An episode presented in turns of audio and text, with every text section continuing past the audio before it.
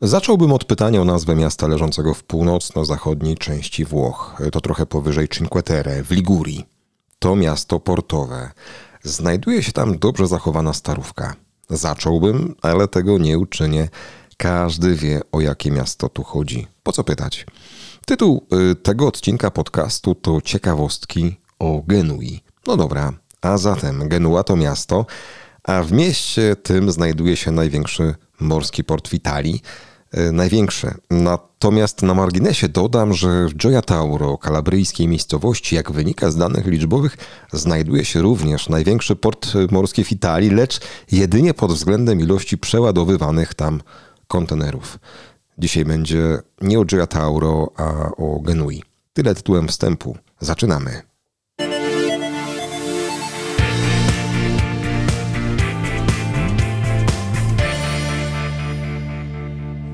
Buongiorno a tutti, dzień dobry wszystkim. Edivertente, due capucipello, opowiadamy ciekawe historie szybko i na temat. Dziewiąty odcinek to ten odcinek podcastu, a nawiązuje on y, całą swoją historią do świetnego wpisu na naszej stronie duecapucci.pl. Link tradycyjnie w opisie do tego odcinka. I tak, w piłkarskim klubie tego miasta y, grał m.in. reprezentant Polski w piłce nożnej Krzysztof Piątek, a było to w latach 2018-2019. Potem Piątek przeszedł do AC Milan i wiemy jak się to wszystko skończyło. Ale zanim przeszedł do Mediolanu, bramki zdobywał właśnie dla Genui.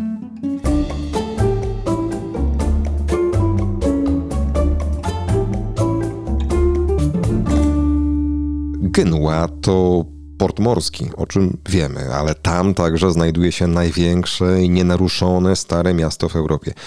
Genua, nazwa tego miasta pochodzi od rzymskiego boga Janusa.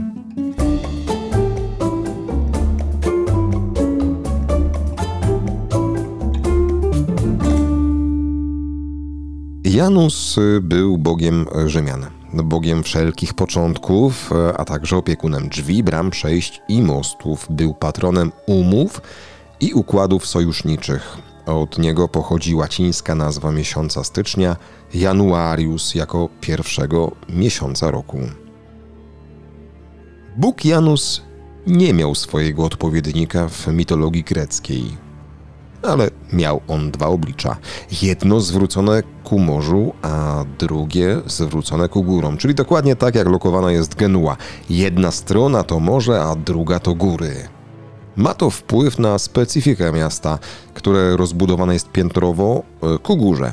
Na linii brzegowej mamy porty i zabudowania portowe, następnie idąc do góry znajduje się Stare Miasto. A nowocześniejsze zabudowania już całkiem górują nad miastem.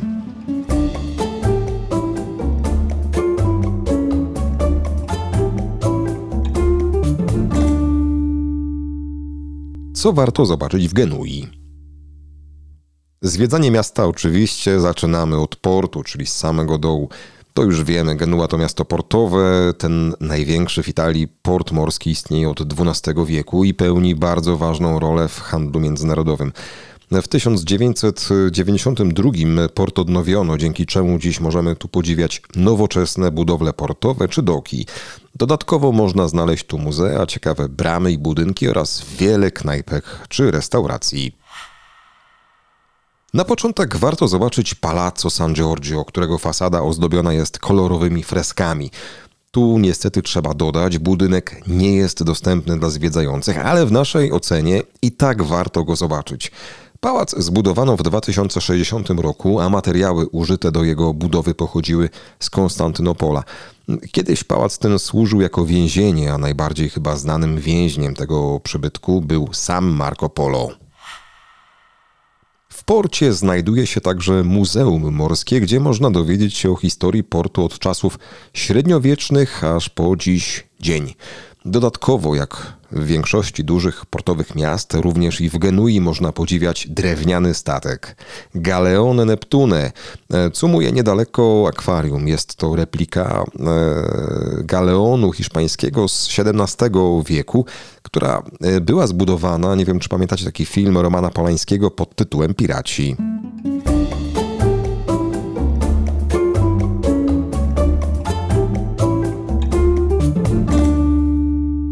Bez wątpienia, będąc w Porto Antico, warto zobaczyć Il Bigo. Co to jest? W artykule na naszej stronie internetowej zobaczcie proszę zdjęcie. To dziwna budowla przypominająca połączone ze sobą żurawie portowe. Niektórzy patrząc na Ilbigo widzą wielkiego pająka. Na jednym z ramion jego znajduje się kopuła pełniąca rolę punktu widokowego. Można nią wjechać 40 metrów w górę i podziwiać panoramę całego portu. Warto także wspomnieć o Porta dei Vacca oraz Porta Siberia, będącymi dawniej bramami miasta Genua.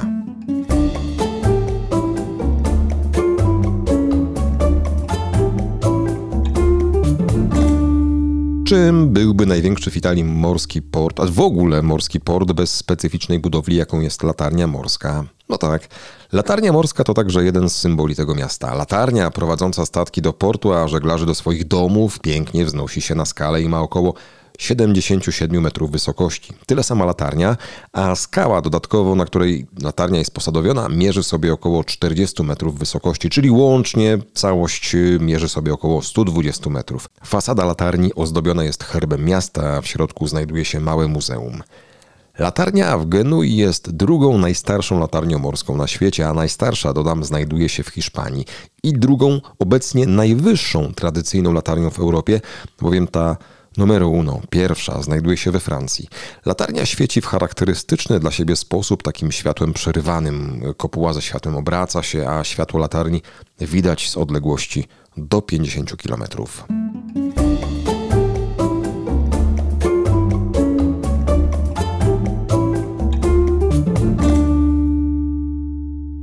W Genui warto zobaczyć Stare Miasto. Jak już wspomniałem, znaczna część tegoż miasta zachowała się w nienaruszonym stanie i jest to jeden z większych takich obszarów w ogóle w Europie. Dzięki temu Stare Miasto w Genui wpisane zostało na listę Światowego Dziedzictwa UNESCO. Jeśli wciąż zastanawiasz się, co zobaczyć w Genui, to po prostu wejdź w to miasto, no bo inaczej niż pieszo poznać tego miasta się nie da daje się ponieść krętymi, pnącymi się ku górze uliczkami starówki. Warto zwrócić także uwagę na ukryte wśród innych budynków liczne kościoły, placyki, kawiarnie i sklepy. Polecam zobaczyć główny plac w Genui, Piazza de Ferrari, ze słynną, e, funkcjonującą pośrodku fontanną. To miejsce to taki kompromis, miejsce łączenia się tego, co stare i nowe połączenie Starego Miasta z Nowym.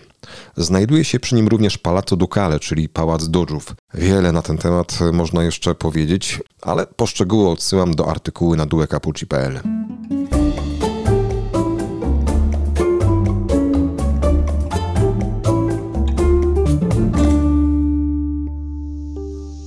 Najbardziej znanym Genueńczykiem jest kapitan wyprawy, która płynęła na trzech statkach Santa Maria, Nina i Pinta pod flagą Kastylii w poszukiwaniu zachodniej drogi morskiej do wschodniej Azji. Jak to się skończyło?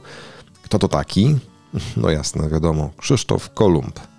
Mały Krzyś na świat przyszedł w roku 1451, a część dochodu, który otrzymał za odkrycie Ameryki, podarował na rzecz swojego rodzinnego miasta. Do dziś można odwiedzić dom, w którym mieszkał. Znajduje się w nim muzeum. Podziwiać w nim można m.in. list, który on sam napisał, co było w roku, miało miejsce 1502. Kolumb y, prawdopodobnie był synem genueńskiego tkacza i drobnego kupca Domenico Colombo. Jako młodzieniec Kolumb zaczął pracować w domu bankowym Centurionich i w związku z profesją, którą wykonywał, rozpoczął morskie podróże żeglując po okolicznych akwenach w celach handlowych. O ile kwestia macierzyństwa jest niewątpliwa i bezsporna, o tyle fakt bycia ojcem w kwestii jego ustalenia pozostaje czasem dość problematyczny.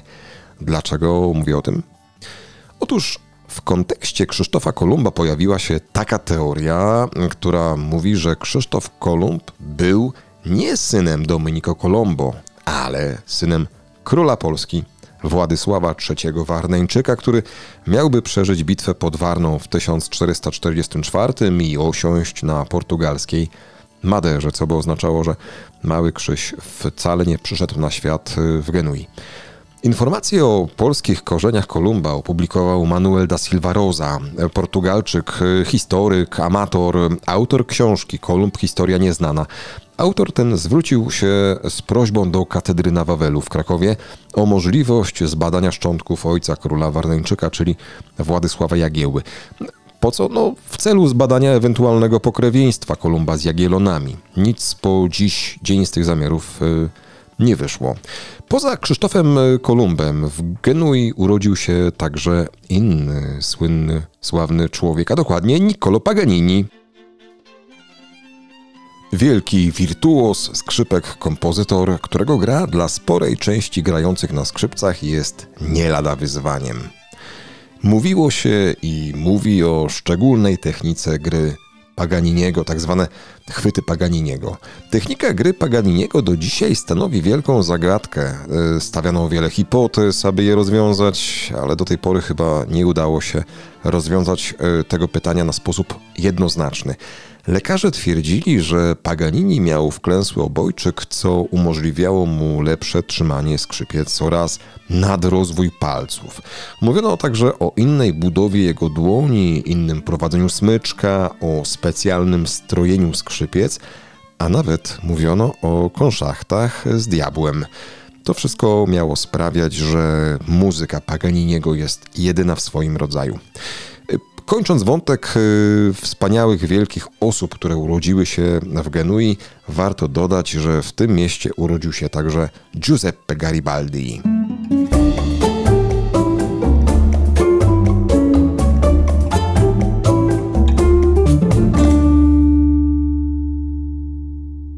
Pierwszy nowoczesny bank. Otóż ten bank został utworzony właśnie w Genui.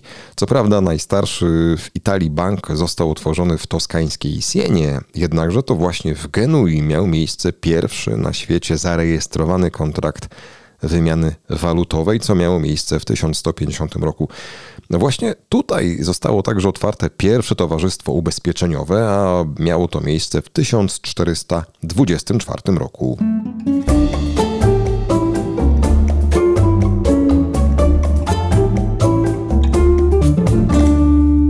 Jak wiadomo, Genua to ojczyzna pesto, zwanego pesto alla genovese. To ekstra mix bazyli, czosnku, orzeszków piniowych, oliwy, pieprzu i soli. Nazwa pochodzi od czasownika pestare, co oznacza miażdżyć. Chodzi oczywiście o miażdżenie ziół, by wydobyć z nich aromat i soki. Lubicie pesto? Na stronie duekapucci.pl mamy bazę przepisów na pesto od zielonego po czerwone. Śmiało szykujcie i próbujcie.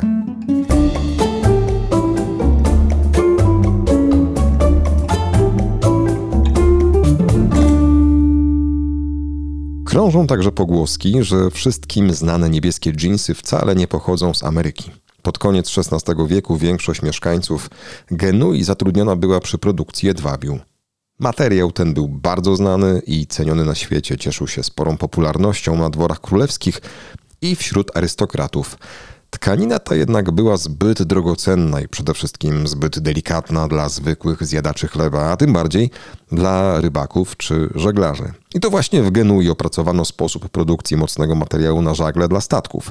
Zaczął on być też używany przez samych żeglarzy, którzy nosili wykonane z tego materiału swoje ubrania.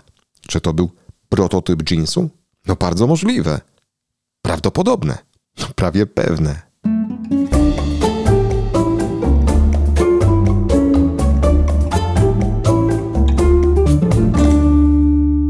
Genua jest także ojczyzną lotto. Choć jest to pomieszanie różnych gier losowych, które znane były już w starożytności, to właśnie w tym mieście, a dokładnie w Palazzo Ducale, mieszkańcy tego miasta dwa razy do roku obstawiali nazwiska pięciu osób pełniących funkcje publiczne. Typowane osoby miały dostać nagrody za swoje zasługi. Następnie ta gra ewoluowała, a nazwiska zostały zmienione na numery. Początki dzisiejszego lotka sięgają roku 1620.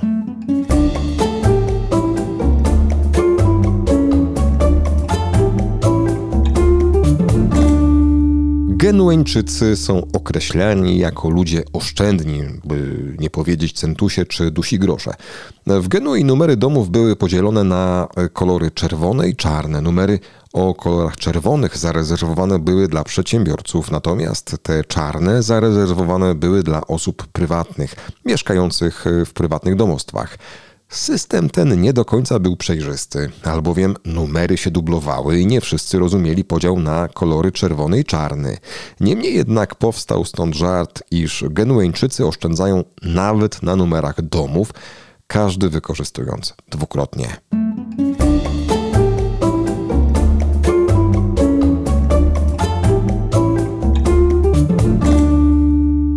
Część Starego Miasta została wpisana na listę Światowego Dziedzictwa UNESCO. Chodząc po genueńskich uliczkach można zauważyć bardzo dużo pozłacanych kapliczek z figurami Matki Boskiej. Jest ich ponad 300 i stanowią prawdziwe dzieło sztuki.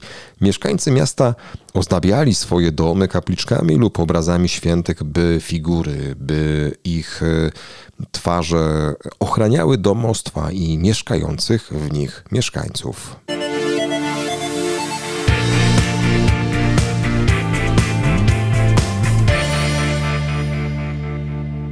Divertente, due Capucipello opowiadamy ciekawe historie szybko i na temat. Dziś opowiadaliśmy o Genui. A dokładnie 6 maja o godzinie 21 wspólnie z panią adwokat Joanną Siemieniak z Neapolu będziemy rozmawiać na tematy nietypowych włoskich nakazów i zakazów. Polecamy się. Do usłyszenia i zobaczenia. Ciao.